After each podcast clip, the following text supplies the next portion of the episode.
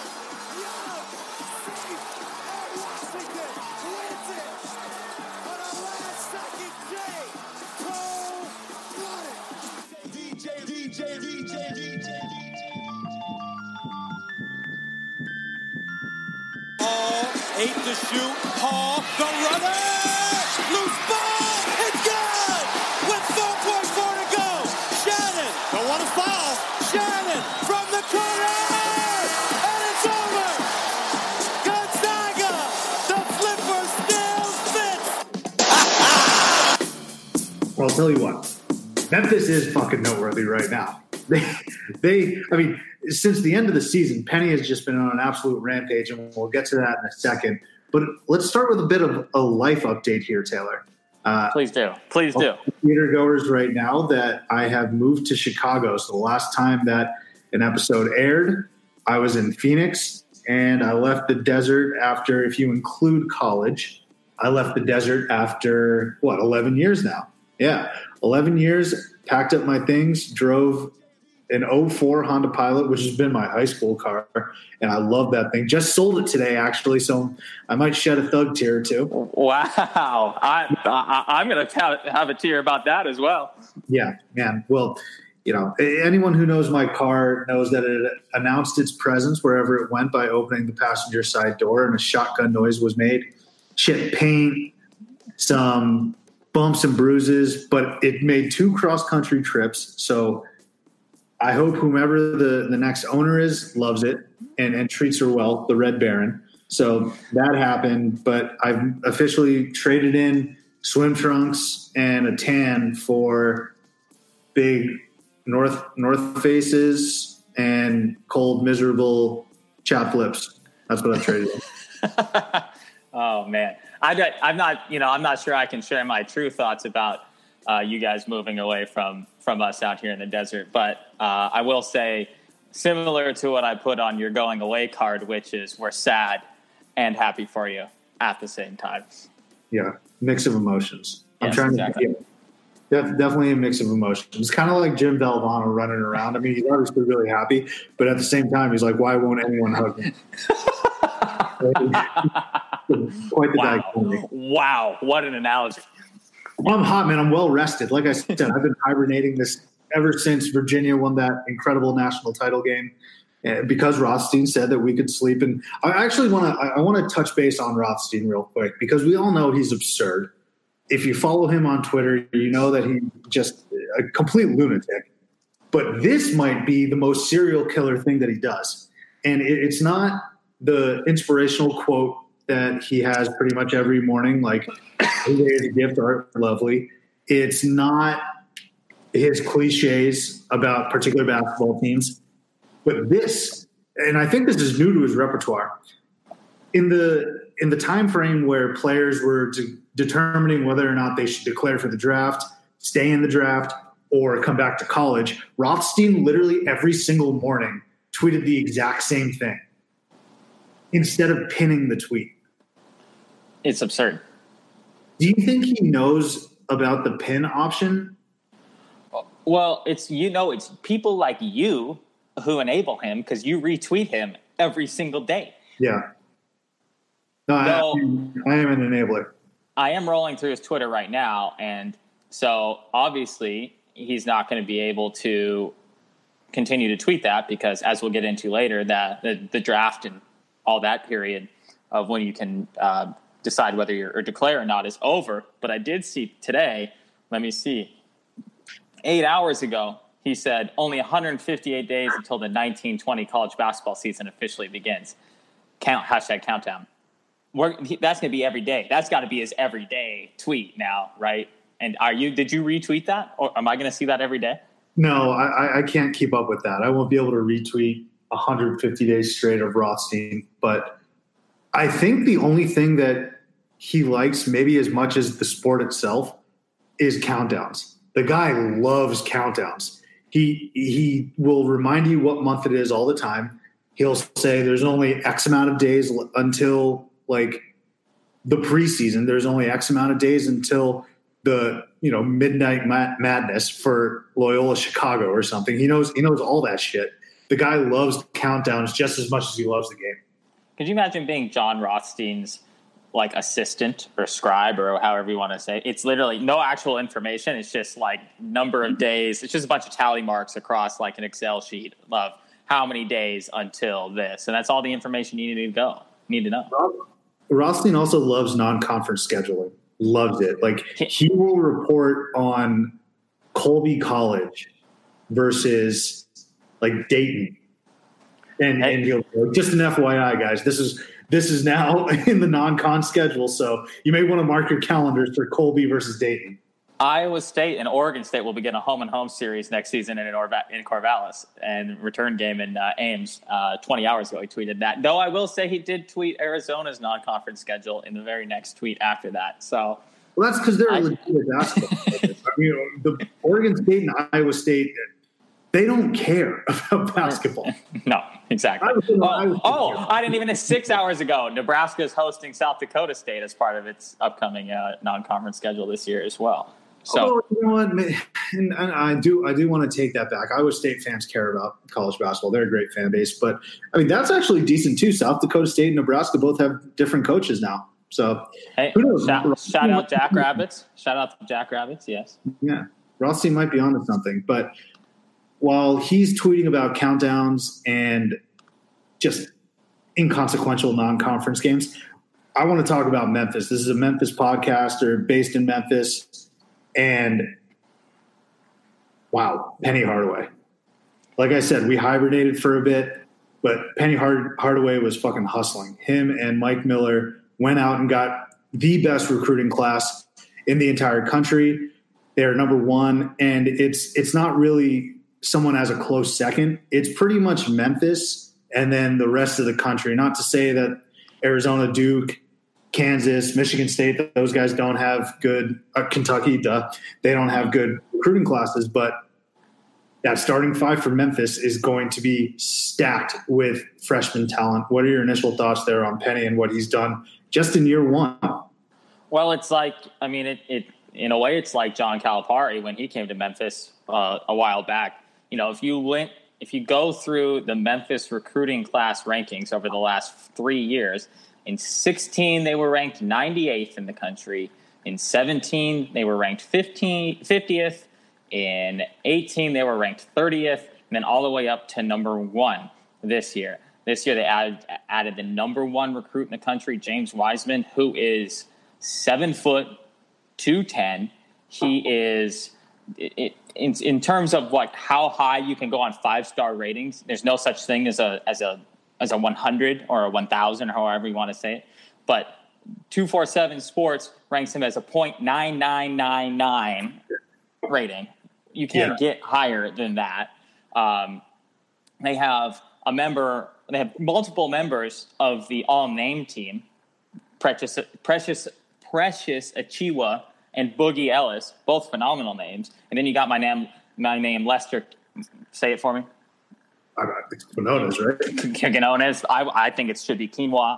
And I mean, I'm going with quinoa personally. So, I mean, it, it really kind of harkens back to the days of the the mid two thousands, late two thousands, when you had the Derrick Roses. Like James Wiseman, technically speaking, is actually a higher rated recruit than Derrick Rose was. So we're back in those days, and I don't know. It's definitely not the same style as Calipari was doing it, or at least I don't think so. You know, you've got, like you said, Penny Hardaway and Mike Miller flying around on private jets. And, and like, obviously we didn't have Instagram in, like, two thousand five and stuff like that. But, like, you, you literally see pictures of Penny Hardaway and Mike Miller just, like, kicked back on a private jet, like, flying out to pick up a recruit, you know. And that's – for a school like Memphis, you expect that from the Kentuckys and the – well, maybe not the Dukes, but the the Kansas is the big name schools in the country. And not to say that Memphis isn't a good basketball school. I think I think a good basketball school is probably the way to, to put it. You know, their recruiting rankings the last two years, like I said, were thirty and fifty. And I don't think they're as bad as fifty. I think thirty is probably a decent place to put Memphis depending on the decade in terms of like where they rank in the schools of importance in college basketball. But when you get someone like Penny Hardaway in there, clearly their name you know, their name rings much larger than it previously did without Penny Hardaway. That's obvious. Yeah, well, it's really cool now for people our age, I'm talking late twenties, maybe early thirties, to see all of these big names go back to not only, not just their alma mater, but established N B A players that we've seen play multiple years in the league, Mike Miller, Jerry Stackhouse, Juwan Howard, Penny Hardaway, go and teach and coach in the college ranks and recruit at, in the college ranks. I mean, I think a lot of people sometimes get lost in how young these recruits are. I think they're saying to themselves, well, nobody remembers who Juwan Howard is. No, these these guys, they, they watch basketball. They they know who a Juwan Howard, Jerry Stackhouse type of player is. They may not know Fred Hoiberg. Hoiberg might be a little bit uh, past, past there. Well, if you think these guys, you know, James Wiseman, James Wiseman is, and these guys are what? So they're eighteen this year. So the big three LeBron era was five years ago. Yeah. So that was right when all these kids were kind of deciding who they like, really starting to watch basketball, really starting to play like N B A two K, stuff like that. And as trivial as that sounds, like there's no doubt that when James Wiseman was playing Precious Achiuwa at some A A U camp when they were thirteen years old, someone hit a corner three playing for the Heat or Mike with Mike Miller. And now they can go play for and coach from a guy that they, you know, have actually seen on T V and also and, and played with on a video game. And, and even though that sounds kind of dumb, like even the Caliparis and the Sean Millers and stuff of the world, they they only know those guys from coaching. Yeah. They know these guys from actually watching them play. So you don't just hear about how, just because Sean Miller's our guy, like Sean Miller was the Big East all-time leader in assists, right? But you only know that. We don't. We never saw that. You know. Now these guys are like, oh yeah, Mike Miller. Yeah, he hit the. He had the big three in the finals without a shoe. These guys yeah, know people, that. They watch that. People only know Sean Miller for his dribbling on like Johnny Carson or whatever the fuck it was. And we even right. have to tell people like to send it in your own video. That was Sean Miller passing it. If right. they know that. But, and that go, you know, and that goes for all those coaches, right? But you're right, because these guys are looking at a LeBron James and they're seeing, oh, yeah, Mike Miller was a pretty integral part on that team. Shaquille O'Neal, Penny Hardaway played with him, right? Right. So these are, I mean, Penny's done an incredible job of leveraging his situation, leveraging how re- truly famous he is and how in touch he is with the Memphis community. And he sold him on a great product. And I'm happy that Memphis is back in, in the news and back to being, you know, nationally ranked at, the, in, at least in terms of recruiting. And who knows, we'll, we'll see how they do this upcoming year. Obviously, they they should be tournament bound. They almost were this past year. Now with a completely revamped roster and a year of uh, true head coaching under Penny's belt, I fully expect them to be a top, mm, I'll say top five seed. You know, within within, I, I don't think they, they'll be lower than, than a five seed, especially playing in the conference. Or I was about to say Conference U S A, but uh, what is that fucking conference? They're the, the the A A C. A A C, thank you. Yeah. Which is on the up, but.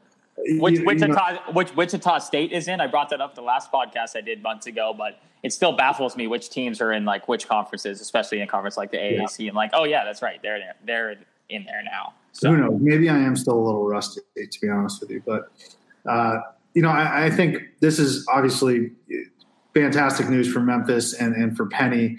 The question now is, how does this translate on the court? Now, I asked the Barn Chief.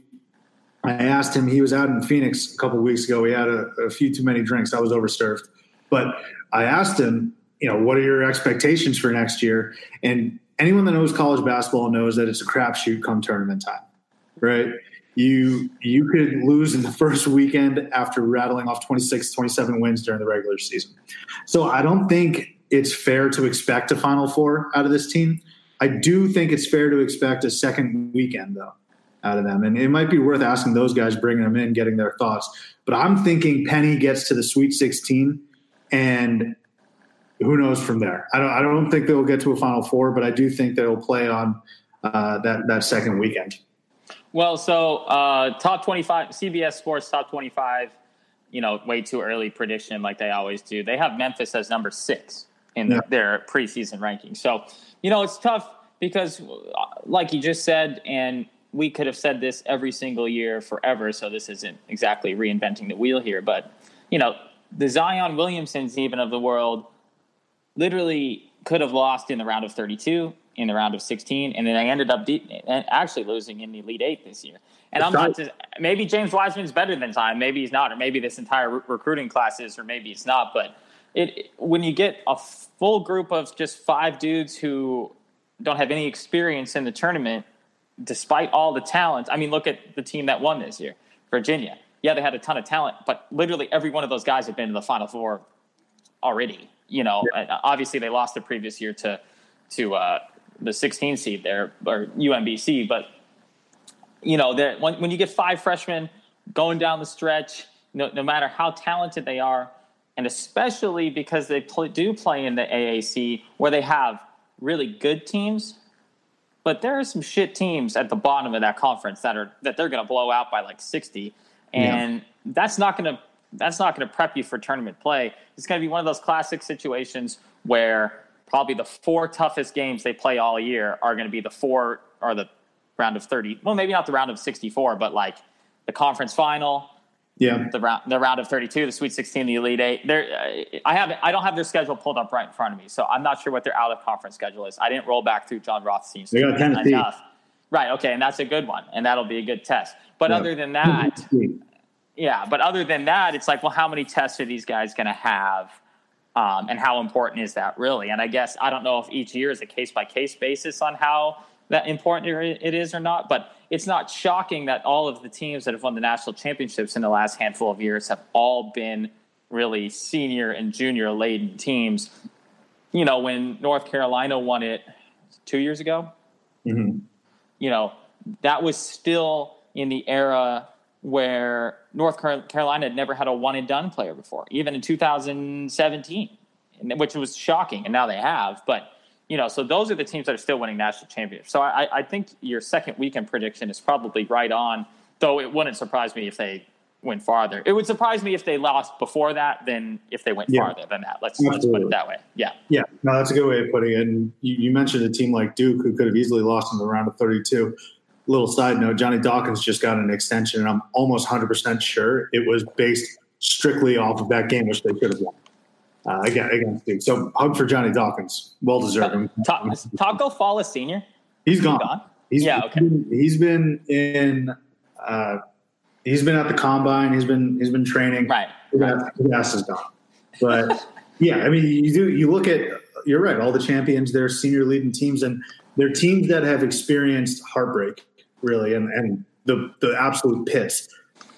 Everyone knows about Virginia.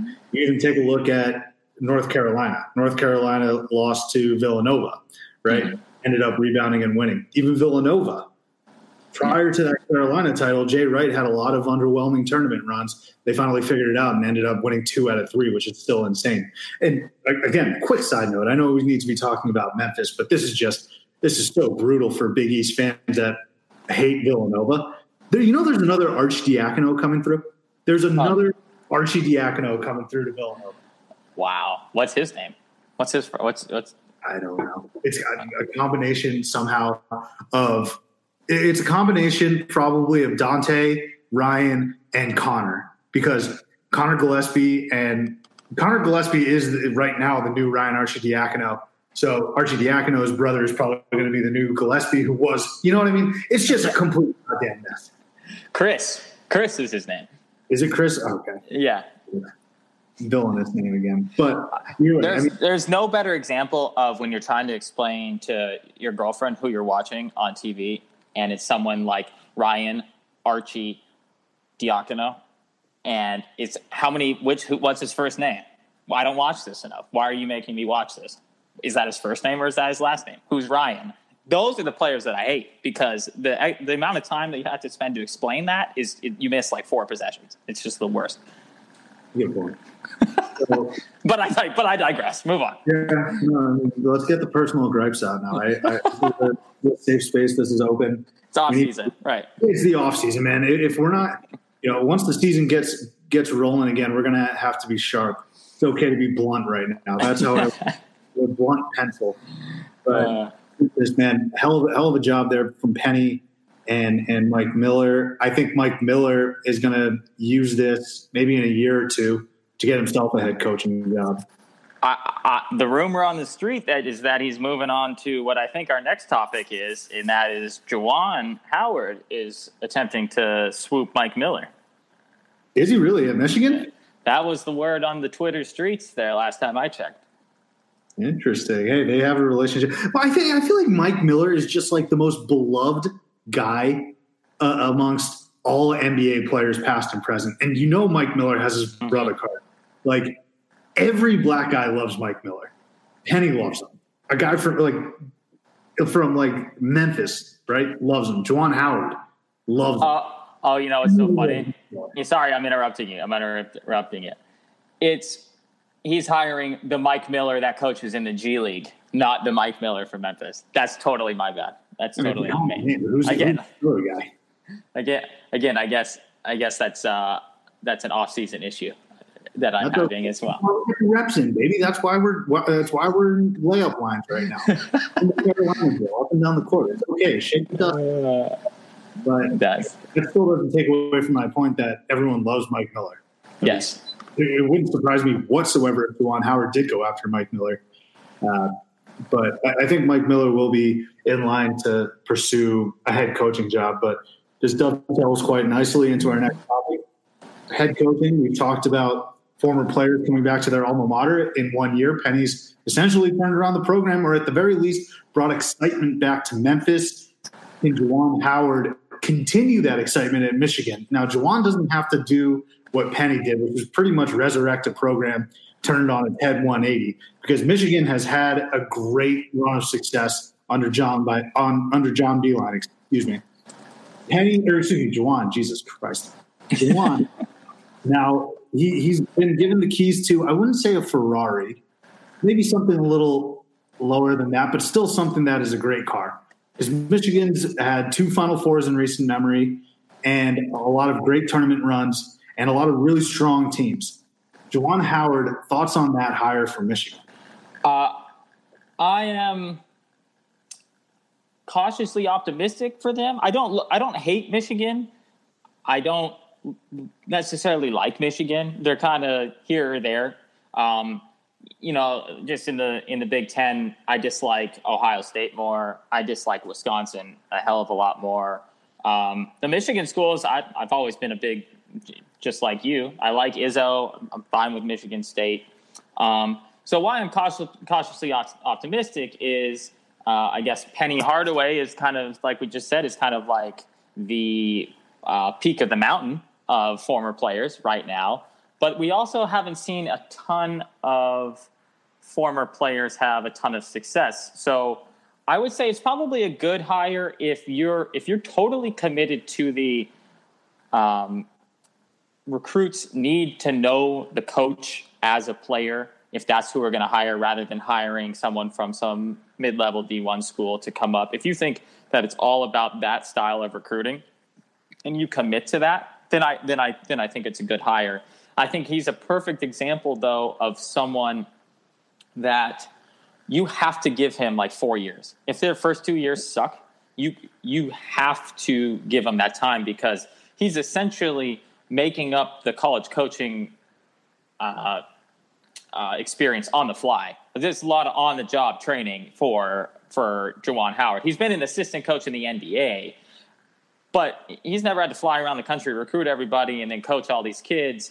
So I, I think the, the – But you give, you give them those years because, in addition to what you had just mentioned, which is true, but you also give them those years because he's earned it as a student-athlete there twenty years ago, twenty-five years ago. Right.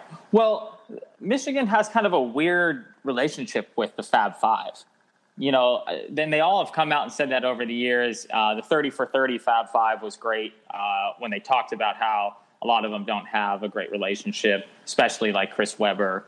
Um, and so clearly someone in the athletic department wants to have a better relationship with the Fab Five, because you wouldn't hire Juwan Howard if you didn't want those guys around the program. I thought it was super cool that Juwan Howard like broke down and was emotional. And cause yeah, cause I mean, I think you and I would feel the same if like we got hired as the athletic director at Arizona or something like that. Like that'd be like, oh wow, we, this is, you know, I mean, we, we came back, we came home, you know? And so, yeah. so I, I thought that was cool.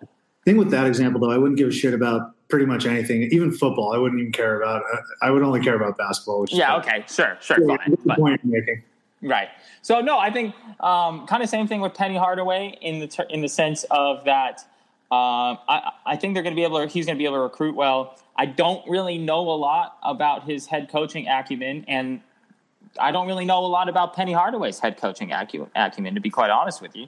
I know that they're both great recruiters, and I tried to watch as many Memphis games as possible as I could this year, but it's a little hard to find sometimes, and so I haven't exactly studied up on the tape of like their head coaching prowess. But I, I think it's a good hire. Would you say that I'm off base by saying it's a good hire, or is it more of a wait and see, or maybe a little bit of both? I think it's a good hire. I think this is a good hire for Michigan. They obviously went after Ed Cooley, and he, he returned to Providence. I think that would have been a better hire. I mean, at, at some point, Juwan's got to understand that he wasn't first in line, which is okay. But Juwan Howard is a good hire because obviously you bring back the – you know, the, the reminiscing of the Fab Five, a team that changed the entire culture. And then Juwan is going to, he's going to reach, reach some student athletes and some recruits that maybe John Beilein, to be perfectly honest, cannot reach. And so maybe Juwan's going to be able to go and get those guys from Detroit and Saginaw that might be leaning towards Michigan State. Uh, and bring him to Michigan instead, right? Like a Cassius Winston. I think he's a Michigan native, right? You got a guy like Draymond Green, who, who ended up at Michigan State. I think Juwan Howard can go into those neighborhoods and recruit those guys. From a strictly X's and O's perspective, I think Juwan Howard can hold his own as well. Uh, he's been around the N B A. He, Juwan Howard, what I what I like about this hire is that he wasn't just given the job because of nepotism, right? Because of Uh, his success at Michigan. He's put in work in the N B A. He's been an assistant coach, which is I mean, a, a complete side story. When the hell did he become an assistant coach? Like, does anyone have on record when Juwan Howard retired? I feel like he just he, he would come out in sweats, and you're like, oh, he's on the team. And then he would go back in, put a suit on, and it's like, oh, he's a bench coach. Like, when did Juwan Howard retire? Take a guess. Just off off the cuff, take a guess when he retired. Uh, twenty fifteen. twenty thirteen. Like, still what? in the big – still in, like, the big three era of the uh, Miami Heat. That's, like, he, way – so he's been retired now for six years? Yeah, so he's been so he's been on the Miami Heat sidelines in some capacity since two thousand ten, and he was – he played – quote unquote played uh, twenty ten through two thousand thirteen, and then he became an assistant thirteen through yeah two days ago. So Juwan Howard's like a chameleon, man. He just he just blended so seamlessly into a coach's role. It, it's almost like you know why you know what it was, and this is going to be my hypothesis. Towards the end of his career, Juwan Howard was like always hurt, just forever hurt. So he's just suited up on the bench like a injured player would look. And then he just stayed there and instead was holding a clipboard or doing something. I don't know. Well, think about this. He was drafted in nineteen ninety-four, and he was second team All-N B A in, two, in nineteen ninety-six. Or third team, excuse me, in nineteen ninety-six. What did he do from ninety-six? I mean, we knew Juwan Howard, but what you're saying is perfectly true because it's like he played for, listen to this, the Wizards, the Mavericks, the Nuggets, the Magic, the Rockets, the Mavericks, the Nuggets, the Bobcats, the Blazers, and the Heat. You know, I, I, don't know. You, I can't. You remember a little bit of Jared Dudley. I can't remember him in at least half of those uniforms. Yeah, no. Like, I cannot remember him for the Mavericks and Nuggets or the Magic. Can, can I can remember him on like the Yao Ming Houston Rockets. Mm-hmm. But then I can't remember him again for the Mavericks or the Nuggets again, and definitely not for the Blazers. And then all of a sudden, was he on that Mavericks title team? Um, Some random motherfuckers on that. N- no, he was he was on the he was, he was on the Peter Stojakovic won a N B A. He was on the oh seven oh eight Mavericks team as well as the oh one oh two Mavericks team. But yeah, I mean, I, I have zero idea when Juwan Howard actually made the transition into coaching, but he's. Who's paid his dues. And so I think that is going to be able to translate to a head coaching job. I think a lot of the times people get so spooked with the idea of a former player just going straight into a role. And you got to look at a guy like Derek Fisher. I don't know how the fuck he got an N B A head coaching job the second he took his playing shoes off, but he did, and it didn't end up going well at all. Look at a guy like Jason Kidd. Yeah. He didn't do anything either. So I mean, somehow he's back on it, but that's just the Lakers because they're – a bunch of idiots. But well, uh, I think there's I think there's a difference. I think it's and that was one thing I was going to ask you is so we have a I often think that former players are not very good analysts for one. Paul Pierce. Number two, number two, I don't necessarily think they're good coaches either because I think that they have a hard time separating themselves. They they can relate to the players, but they have a hard time separating themselves between player and coach, especially when they go straight into the the Derek Fisher thing was perfect because Derek Fisher was still having an affair. Who whose wife was he having an affair? What like whatever like this is you Not have both. to remove yeah you have to remove yourself at some mm-hmm. point from, and I think they have a hard time with doing that. Yeah. Now in, in college it's easy because there's obviously an age gap there. But do you think, and this is totally opinion based, I don't have any facts to back this up. Do you think that these former players are actually better coaches for their alma maters than they are for other schools? Say Danny Manning as an example, or, you know, and I know that's just one, but is there something about coaching for your alma mater that just automatically makes you a better coach just because you have a feel for everything that's going on around you that you just wouldn't have if you didn't play there? Yeah, maybe. You know, I think the situation's fluid and unique, right? I think you got to look at each situation individually. Juwan Howard's in a great situation because he knows Michigan basketball. He is the reason why it's a national known entity. I, I, I could argue like him, Jalen, Chris Webber, you know, Jimmy King, and I forget the other guy, uh, Ray Jackson, I think his mm-hmm. name was. Mm-hmm. The, you know, the three main N B A players, Jalen, Chris, and Juwan, plus Beilein, right? I would say Beilein over Steve Fisher, but those yeah. three Beilein are the reasons why Michigan is so great. right, is is the reason why Michigan is a national known entity. And right. so I think he has an advantage there, but I think there's a crazy amount of pressure under Juwan Howard. Let me let me explain to you why. You look at a guy like Jerry Stackhouse. If he went back to Carolina, crazy amount of pressure because you're following Roy Williams, right? Right. But he's at Vanderbilt, which, I mean, they have, they have some standards, I suppose, because they got rid of Bryce Drew. But he's not going to be under the same amount of pressure as Juwan. Right. A guy like Penny Hardaway. Penny and, and, and Memphis, like – He is Memphis. He is Memphis's adopted son. Michigan, Detroit, they have other adopted sons that they can latch onto. Right. So whatever Penny does is fine, right? For the most part. And he's already succeeded. So Penny's, you know, he, he, he's good for the long term. Well, and if Penny would have failed, yeah, Memphis would have loved him regardless. They'd have been like, ah, oh, you know what? We gave him a shot, but that's still our boy. Yeah, fun. Right. Yeah.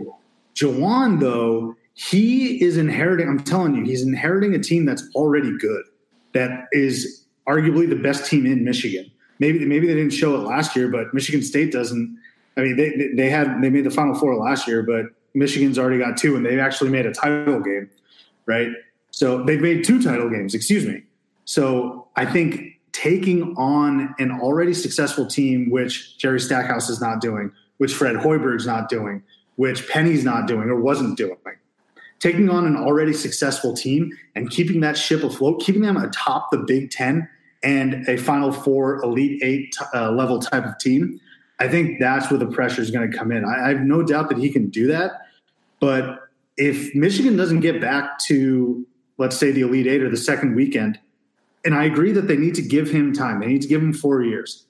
But if they don't get back there next year, right, as a Michigan fan, you're like, well, shit. You know, we didn't fire John Beilein. He left, but we regressed. And I love Juwan Howard, but they're they're now used to – Michigan used to – before Beilein, they used to just be okay with a tournament berth. That was it. They're now used to a certain level of success. They're now used to challenging and beating Sparty, which wasn't necessarily the case. Juwan Howard has to f- fill those shoes and continue doing that. No, you're, you're one hundred percent right. And and – I think you're dead on with, uh, and I didn't even necessarily consider this, that they didn't get rid of their old coach to then hire a former player. They were not backed into a corner, but seemingly because, I, same with you, I had absolutely zero idea that Beilein was going to leave. Mm. I don't think anybody did. You know, mm. I, when, when you think of, because he turned down the, the Pistons last year, right, if I remember correctly. Yeah, and, you th- and you think to yourself, well, okay, Michigan guy, if he's going to go somewhere, yeah, Detroit. So he passed that up, and, you know, maybe if they got, you know, if the Lakers hired him or whatever, but, you know, the, they don't hire the people, those people like that, the Celtics and the and the Lakers, you know, with Brad Stevens being kind of an exception to that rule. But, but you're like, yeah, okay, well, he's there. He's set for life. If you would have asked me, you know, rate one through five, five being, yeah, he's gone, to one, he's staying, where's Beilein? I'm like, oh, I'd be, I'd be one. Yeah, he's not going anywhere. He's there for, you know, he's there forever. So I was, and to leave to the Cavs of all people, it's just, it's just shocking.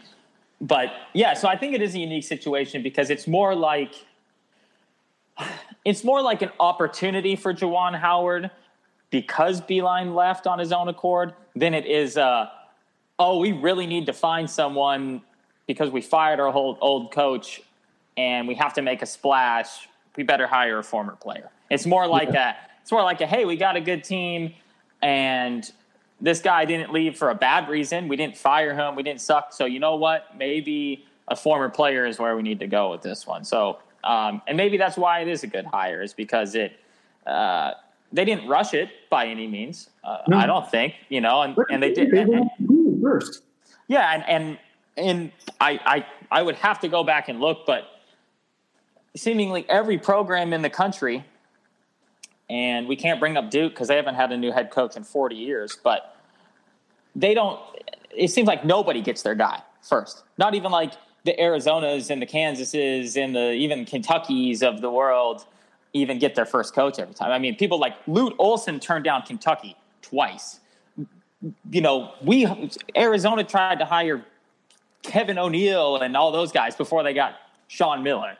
And so you don't, you don't always get your first guy. And so I don't think that that should be an issue for Juwan at mm-hmm. all. You know, so. I mean, you see him, he, he's so overwhelmed, which is awesome. You had mentioned that as well. Seeing him cry at the podium, that was not manufactured at all. You could absolutely tell that this is an opportunity of a lifetime for him. And I, I truly think that he's going to need to get pushed out before he ever leaves on his own accord. I don't, mm-hmm. I don't if, if they'll have him, it's one of those situations where if they'll have him, he'll, he'll be there. But, well, you know, a perfect example, right? You, you look at, just to double down on my point, Penny didn't make the, the tournament this year. Memphis didn't make the tournament this year. He he piled up twenty plus wins, I believe, but that was good enough. Plus, obviously, the recruiting. So Penny's securing himself within the first year, but he didn't make the tournament. If Juwan doesn't make the tournament, I'm not saying Michigan fans are going to turn on him immediately, right? He's bought up way too much goodwill for that. But that second season then becomes so much bigger for Juwan. And and so that that's where the standards and the expectations are a little different. Memphis fans, I don't think, were expecting Penny to get this team to the tournament. Michigan fans, they, they lose Brzdakis, but they still have an okay team coming back.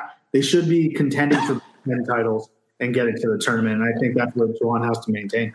Well, and as we're going to talk about here in a little bit, we still have a lot of transfers and whatnot out there that, and there are a, a couple of recruits, but not very many at this point, but a couple of transfers and grad transfers, people like that out there that now Juwan Howard is available to say, hey, what up though, as they say in the D. And so, and they say, hey, let's go play for Juwan, you know? So we still, as Rothstein would have tweeted just days ago, the roster picture will not be clear until late May. And in this situation, maybe even early to mid-June, because I, I wouldn't I wouldn't surprise me all if someone like, oh, God, who's out there? Is Seventh, isn't Seventh Woods transferring? And he hasn't picked a, a team yet, right? I just read an article here on Twitter that said that seven, that Juwan Howard has already reached out to Seventh Woods. Now, Seventh Woods, he was a high school phenom, and he didn't do that great yeah. in North Carolina. But... Yeah. That'd be a great transfer as a seventh guy off your bench to say, hey, okay, I can. It improved to future recruits and your alumni and your boosters and say, hey, I can come in and make an immediate an immediate impact on the talent that we, I can put on this roster. You know, I'm just hoping that it doesn't necessarily go the way it's gone with Jim Harbaugh, in the sense that you get a former player to maintain a level of success. Harbaugh came back and, and I mean, they were – good at all under Brady Hoke, but Harbaugh comes back and, and in the first couple of seasons has them in the playoff picture, right? Has yet to beat Ohio State though, right? Yep. And now they're kind of they're kind of tepid on on Harbaugh. They love him. He's he turned the program around from where awful Brady Hoke was, but I just hope in four or five years, Juwan Howard's not just sort of mired in mediocrity, but it's complete. It's two completely separate sports with two completely different expectations from the candidate. Well, I was going to bring that up too, and I'm glad you brought that up. Is is this is so much of a different situation in football yeah. than if they were to hire. Well, Tom Brady might be an exception, but a notable Michigan football guy to be their head coach, because A, it doesn't seem like football players necessarily translate as well to coaching as basketball players do, in my opinion.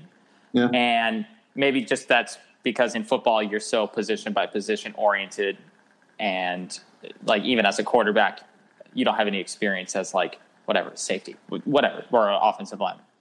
That's neither here nor there, but the expectations at a place like Michigan for football, for basketball, as you said, are completely different, and uh, that their their standards are still higher than they used to be for basketball. But if Juwan Howard makes the tournament this year, everyone's going to be like, okay, great. That's a great place to build off of, you know? And even next year, if he hasn't gotten the recruiting thing down and they maybe got a couple good recruits and they maybe, like, I don't know, win the eight nine game or something like that, I think Michigan fans will still be like, all right, we're making progress. Whereas, like, Harbaugh, two years in, he loses to Michigan or Ohio State twice, and they're like, all right, so what the fuck's Harbaugh doing? Like, are we going to – what what are we doing here? You know, so the expectations are completely different.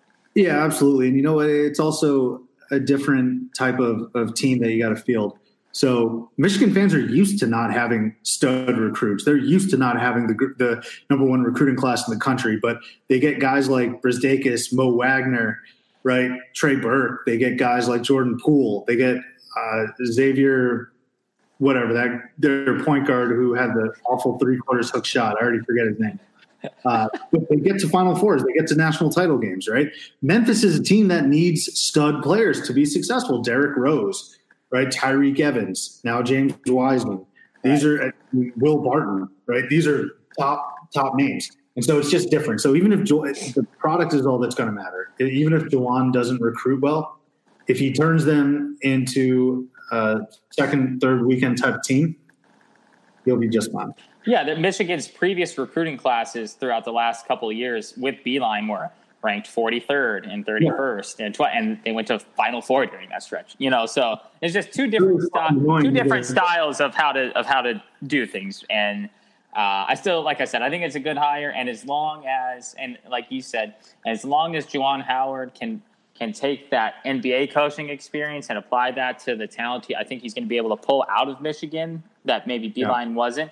And Michigan is one of those sneaky states that, like you said, but you can go pretty much Cleveland to Chicago and you don't have to leave that that width of area to recruit all the players you would ever need to play college yeah. basketball. You know, I mean, you, you could probably just go into Detroit alone, snag one kid from Chicago and one kid from Ohio, and you'd have the fifteenth ranked recruiting class every single year.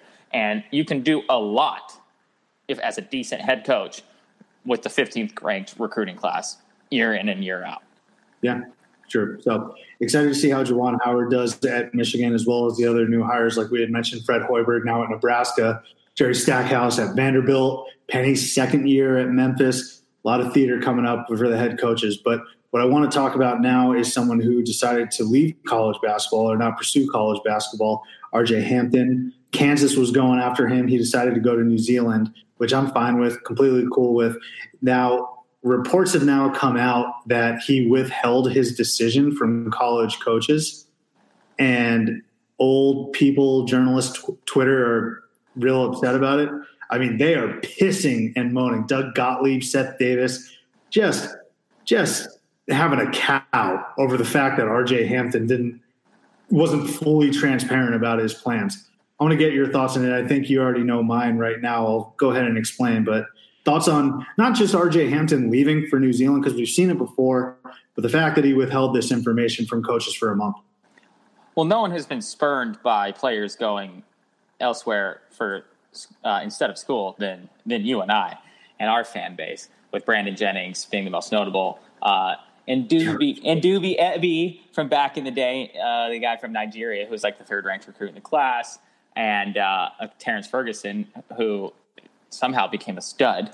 Uh, I mean, he was a good, he was a high rank. Well, right, but he was. He's, he's been a much better N B A player than I anticipated. But um, you know, let me put it this way: when I decided that I, to go to the University of Arizona, I was not very highly re- recruited, and I didn't exactly tell any of the other colleges that I wasn't going to go there.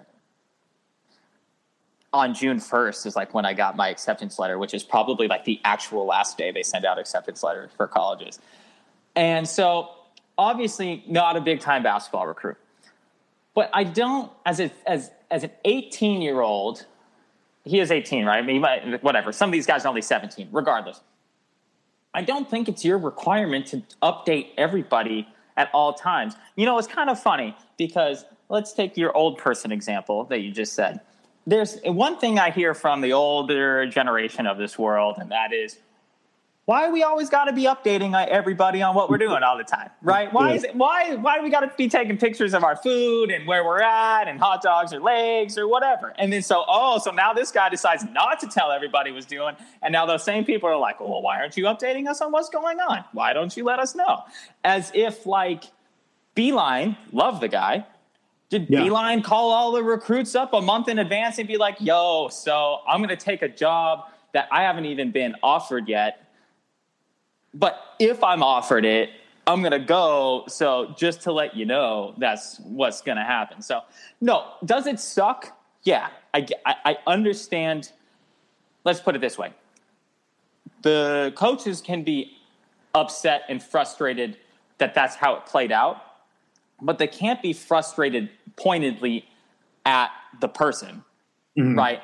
You know, let's put it that way. Like, sometimes bad things happen, right? Sometimes two people back into each other in a parking lot because neither of them looked. You can be mad at the situation, but you can't be mad at the other person you backed into because they did the exact same shit that you did. So that's not a perfect analogy, but sometimes there isn't blame to place. Sometimes stuff just sucks. And I think that's probably the overwhelming, my overwhelming thought is you're allowed to be upset and frustrated with how things play out, but you can't call, as Doug Gottlieb did today, like you can't call an eighteen-year-old kid a douchebag for not going to college.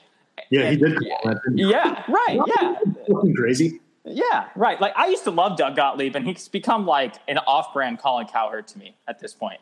So I still, I still like Gottlieb. I, I, I like some of his points, but some of his other points are just like, what are you talking yeah, about? Too many hot takes. He he used to do analysis well, and now he has like way too many hot takes, I think, is is the is the problem. So now I will say this. I don't every every single year we have a kid that does this now, seemingly, right?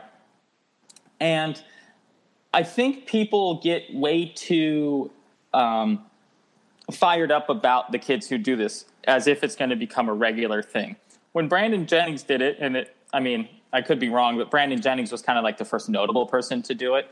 And the reason he did it is because he couldn't even write his name on the S A T score or S A T. And that's same thing with like Derrick Rose, but they cheated to get him in Memphis. But, um, I, it, it, it's not. It's still not, in my opinion, it's still not going to become a big thing. This is a continually going to be like a one or two kid per year situation. And I don't have the stats in front of me to say that it helps you get to the league or it doesn't, because I, I, I would imagine the stats say that if you go and play in Europe as a high-level recruit that you're going to get to the N B A. But there is just such a small sample size that I don't even know if it's relevant comparing and contrasting between, like, the other number five recruits in the country that went to college and then where they got drafted. Because we're yeah. literally looking at a maximum of, what, maybe twelve or notable players that have ever done this. So I think that sample size is, is kind of small. And I don't know, and I'm sure you're with me, I don't know anything about New Zealand's basketball league. I don't know really anything about a lot of the European leagues that these guys, outside of like the A C B, I, I don't know anything about like the smaller European leagues. So, you know, if if someone's going to pay, and I don't know anything about R J Hampton's background really either, other than I, I know his game on the court a little bit from doing research on him, and I like to follow recruiting, but I don't know if he's poor. I don't know if he's got sixteen brothers and sisters. I don't know if his grandma's in the hospital. Like, there are so many other factors other than basketball that if you can go out and make a, a million plus dollars and get a shoe deal and stuff and set your family up and really not risk losing your N B A, especially now in two thousand nineteen, where you can watch any game at any time from anywhere. So it's not like he's holding himself back from being scouted for, in, for colleges, you know? So I, if you can go get paid, go get paid. Yeah. You know, I mean, the only thing I would ever say is that, and just, and this might just be my complete lack of knowledge about like New Zealand bas- pro basketball. So let's say R J Hampton gets hurt. What, like what happens from there? Do they have, uh, do the team, do the teams cover the same medical stuff? Are they going to sign him yeah. for a million dollars again the next year? Is, uh, You know, or is he just stuck playing there for another team until someone else signs him? Because he can't come back to college. Can he come back to the G League after that? I think he can. Maybe, but I mean, I, I feel like there's not much difference between that and what Michael Porter Junior did at Mizzou, right? He was out pretty much the entire year. You just come back, I guess, and chill. Wait for the N B A draft and wait for those workouts. Right, and I guess the only thing is is, is the, the risk that you take is the interpretation of all the N B A teams on if you would have um, had the same – because they know all the colleges intimately, right? They know if that because Michael Porter Junior got hurt at a S E C D one, high-level D one school, they knew he was getting the maximum amount of, like, rehabilitation possible. And I'm, yeah. I, I would be ninety-nine percent sure that he would get that same rehabilitation in New Zealand, but I'm not sure N B A teams Are think, think yeah. that same exact way. So that would be the only risk in my mind um, that you take. And I don't yeah. know if I don't know if you jive with that or not, but that, that would be my thought. No, there's pluses and minuses to both. And like you said, there's a lot of different scenarios. I don't give a shit what a kid decides to do unless it's Arizona. If he decommits, then I'm pissed at the guy. But outside of that, the reactions to him not telling people or coaches is mind-blowing to me. Why would you ever – I mean, who knows if it, if it were to put it at risk or not, but if you blow the whistle on yourself saying, hey, I'm out of here, and I don't know, something falls through in New Zealand, right, then you're left with no options.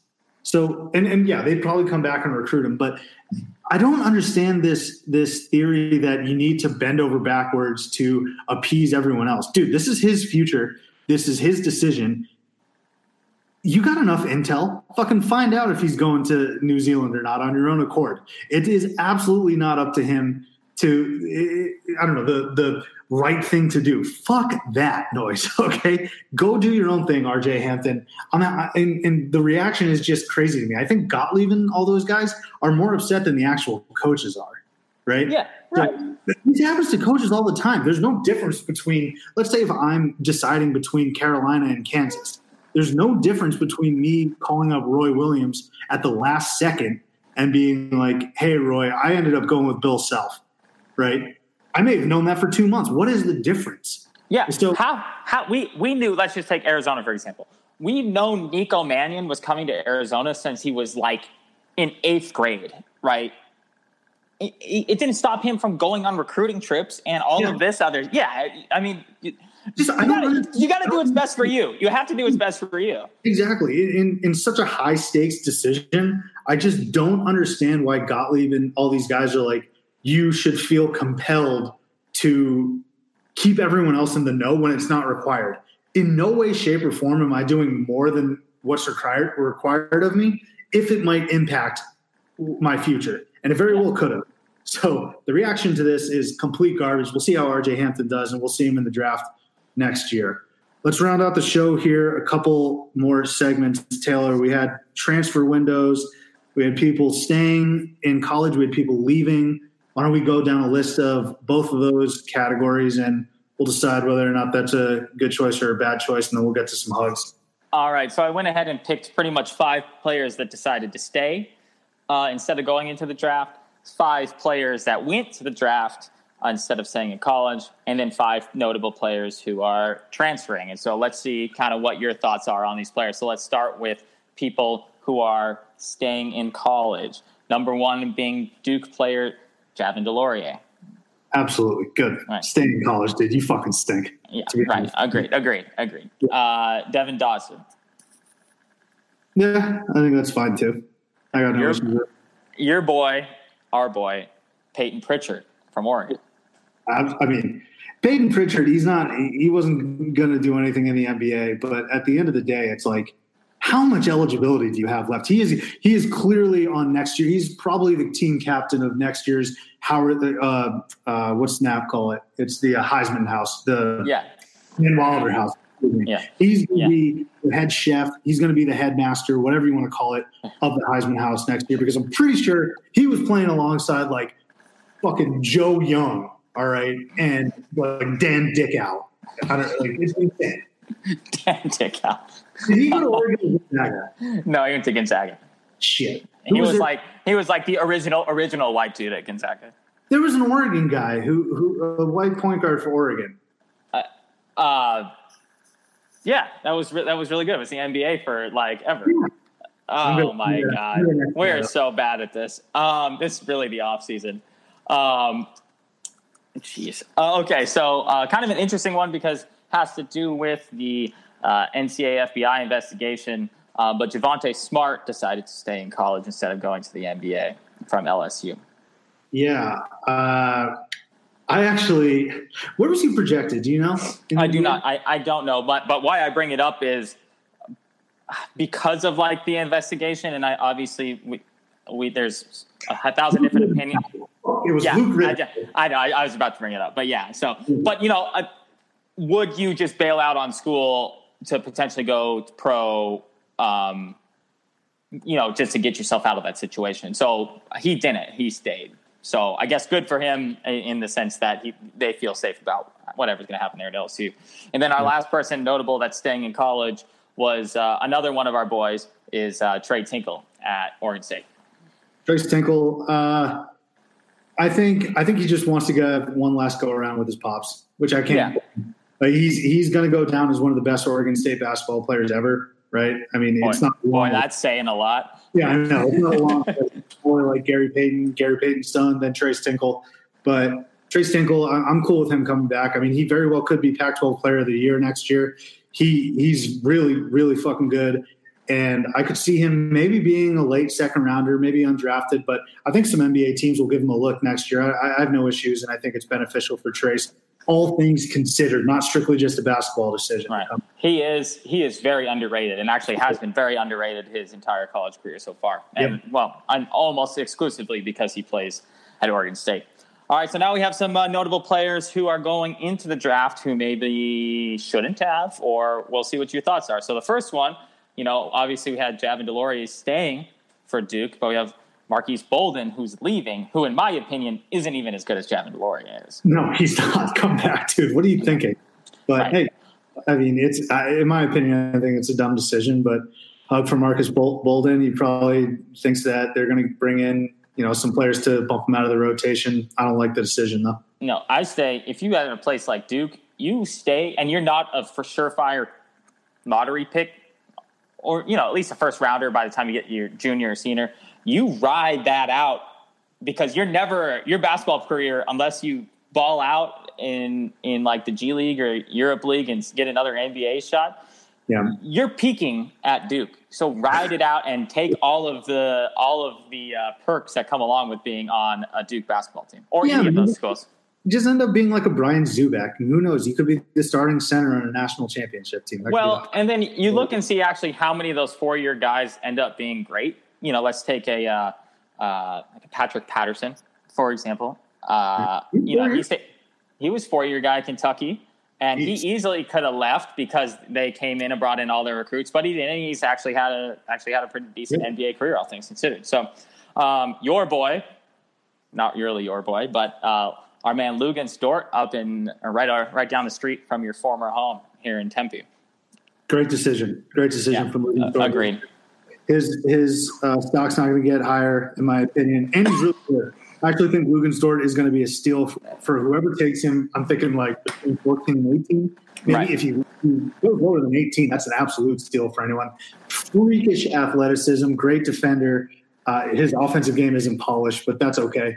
I think Lugens Dort needs to go. There's some college players where, you know, you might think you have the potential to be a lottery pick. He's not one of those guys, and I think he realized this is about as good as it's going to get. Let me strike while the iron's hot, get as much money as I can. Good decision. Lugens, Lugens Dort um, strikes me as a perfect player that somehow is going to fall to, like, the San Antonio Spurs. Yeah. Where, where all they need – it's like an athletic freak who plays defense, who just needs a little polish to his game, but doesn't necessarily have to be a stud right away and just needs a really good system to fit in with some good coaching. Somehow the Spurs always get that guy every single year. And if he falls that far to them, they're at twenty-two. So I can't remember, somewhere in that range.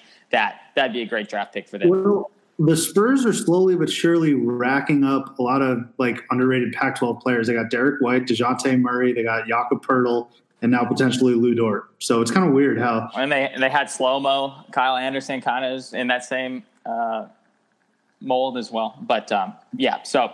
Uh, From the defending national champions, and I agree with him leaving because what else is he going to do in college? But I'm not sure about his actual N B A draft stock, and that is Kyle Guy. Yeah, good for Kyle Guy. He'll be an N B A player. I don't think he'll be as good as his teammate Ty Jerome, to be honest with you. But you're right. What else is there left to do at U V A? You've pretty much experienced the highest of the highs and the lowest of the lows. There's no right. point in trying to go and repeat. So go ahead, test yourself in the N B A draft. And like I said, his stock is as high as it's going to get. He was the Final Four M O P, wasn't he? Yeah, I believe so. Yeah. yeah. He scored, what, like twenty-six and twenty-seven in those two games, something like that. Yeah. So, um, okay. And then this is another one of your boys, Sagapa Konate, Konate from uh, West Virginia. He's going to the Jeez, man. Uh, Konate, I don't think he had a choice. I mean, he basically got kicked off the team in the beginning of the season. And this was coming off of such a promising run the prior right. season. The first episode that we did of this of this uh, program, I was pumped for Saga. And that's why I bring this up, because I remember you guys talked about him for a good minute there on the first uh, first episode. I was fired up for him, dude. And then, I mean, West Virginia's season just went to complete hell. They were ranked thirteen or fourteen right. heading into the season, and then they were just awful. And so Konate uh, suspended. I don't think he could show face back in West Virginia. I guess he could transfer maybe. But, yeah, this is probably – I mean, he backed himself into a corner. I don't think he's N B A ready, but – he kind of fucked up during the season, and he gave himself only one option. So I guess it's the lesser, you know, two evils. And then before we get to transfers, I'm going to give you three names of players who could have gone out and probably gotten drafted, but didn't. And I want you to give me who is going to be the have the higher impact for their team next year. Three really, yeah, three like really, yeah. three really good guards on teams that should be pretty decent next year, or really good next year. Um, and who's going to have the better impact? Marcus Howard, Trey Jones, or Cassius Winston? That's really that's a really good question, man. That's why you had me fill in on the show. Ooh, that's a really good question. So for me, I think it's going to be between Cassius and Trey Jones, because they were two of the best point guards all last year. Man. Damn, that's a good question. I'll say I'll say Trey Jones, because I don't know if Cassius Winston is going to exceed his level of play next year that he did this year. I mean, this year he was amazing. He was incredible, especially in the tournament. I think there's a lot more ceiling to reach for uh, Trey Jones. He's already there defensively. He's their rock defender, and he's he, I could see him getting to the point where he's kind of like a Marcus Page for Carolina, yeah. or a uh, Kendall Marshall for Carolina. Remember Kendall Marshall? I forget what year it was, maybe two thousand eleven, two thousand ten or something. But Carolina was rolling with him, and then he broke his wrist, and they were mm-hmm. not the same at all. I feel like Trey Jones is going to be that for Duke next year. Didn't Kendall Marshall average like ten assists a game that year or something absurd for some absurd college number? So yeah, um, I, I would agree with you for Trey Jones. Um, Because Trey Jones, I think, is going to have the most new recruits coming into this team, and he's going to be the guy, kind of the veteran leader that's been there, that's going to have to guide these guys.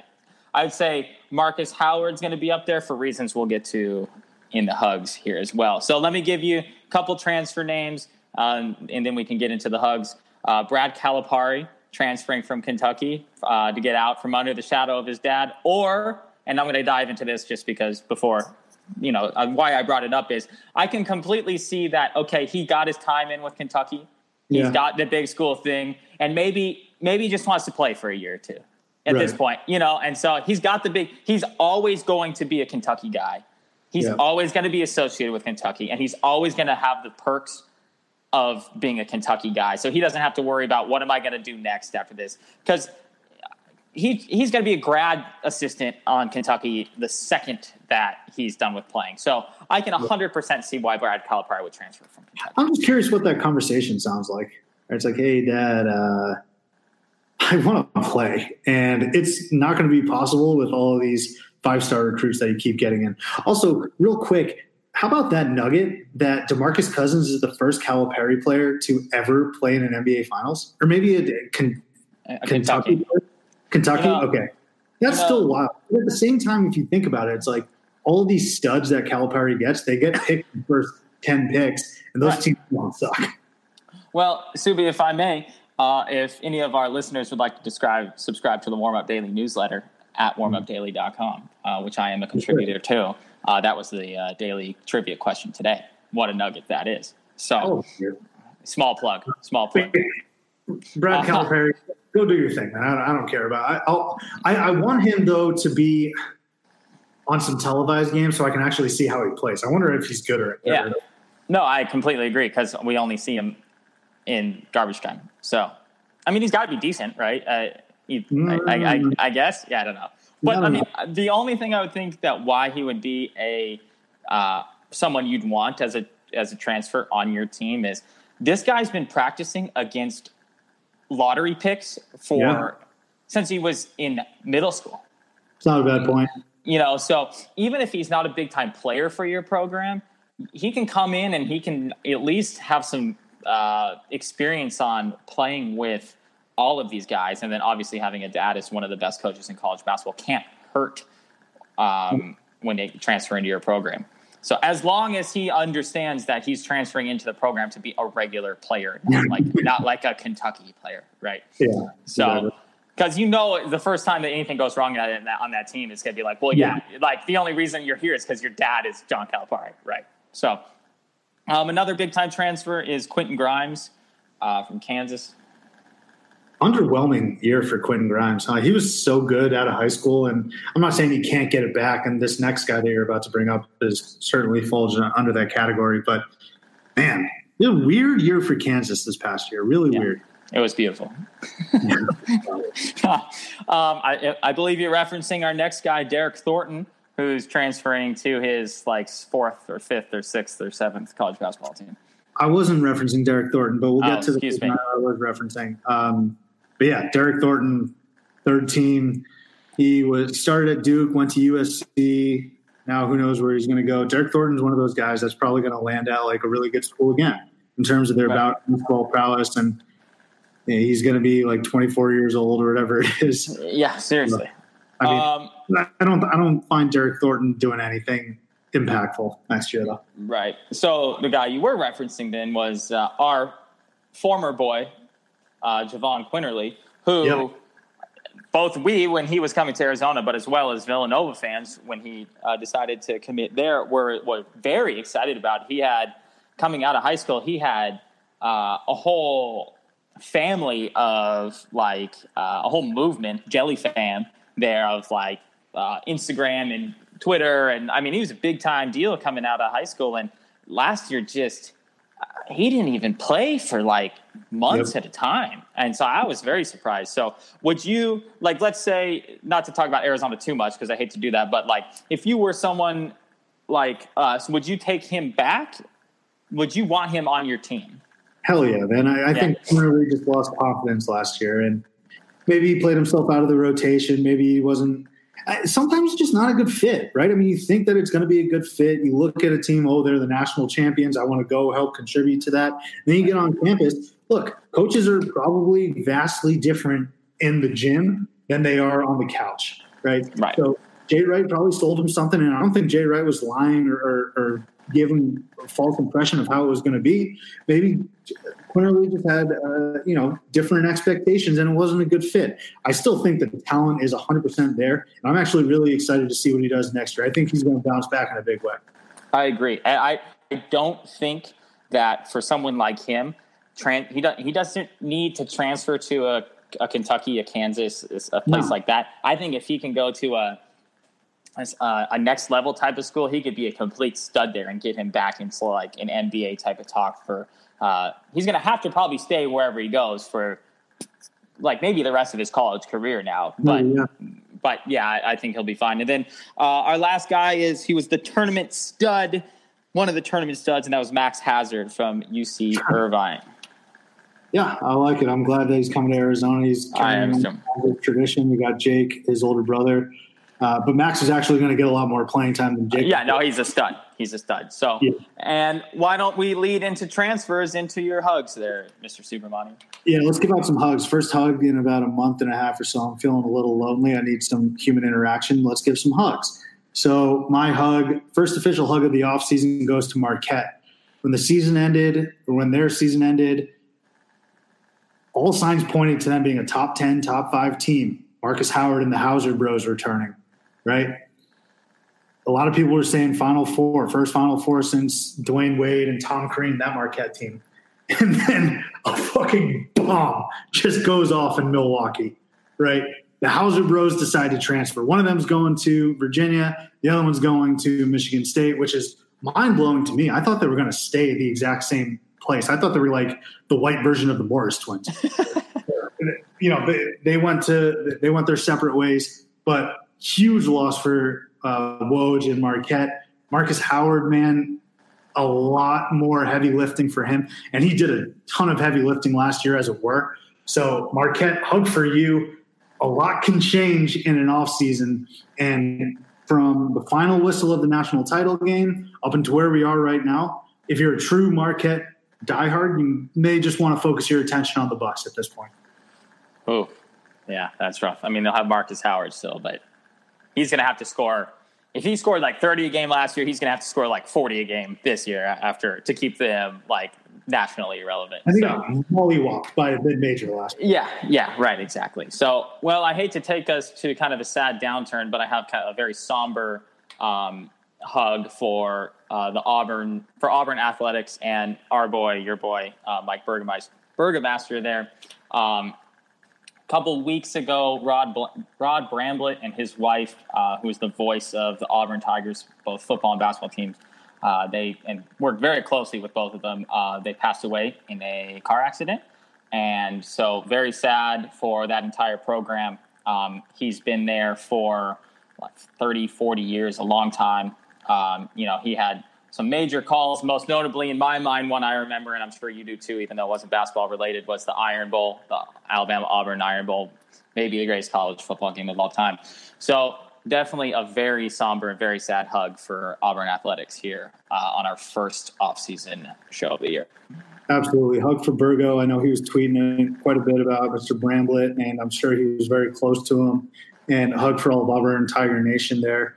But you're right. He had probably the best call in college football for in my lifetime, maybe. I mean, there's a ton of really good calls, but that yeah. one is so good. And the reason, because like, it was just, the reason why I love it so much is because during that time, that song, I forget who was singing it, but it was like, lately I'm in, I'm in. And so I tried to pair that with like Chris Davis wanting it back and he's up to twenty, and then you just do, screaming about the Panthers, oh, we're going to win the football. Uh, yeah, yeah. Right. Amazing, dude. It's just like, like you got the beat going, and then Brandon, oh, we're going to win the football game.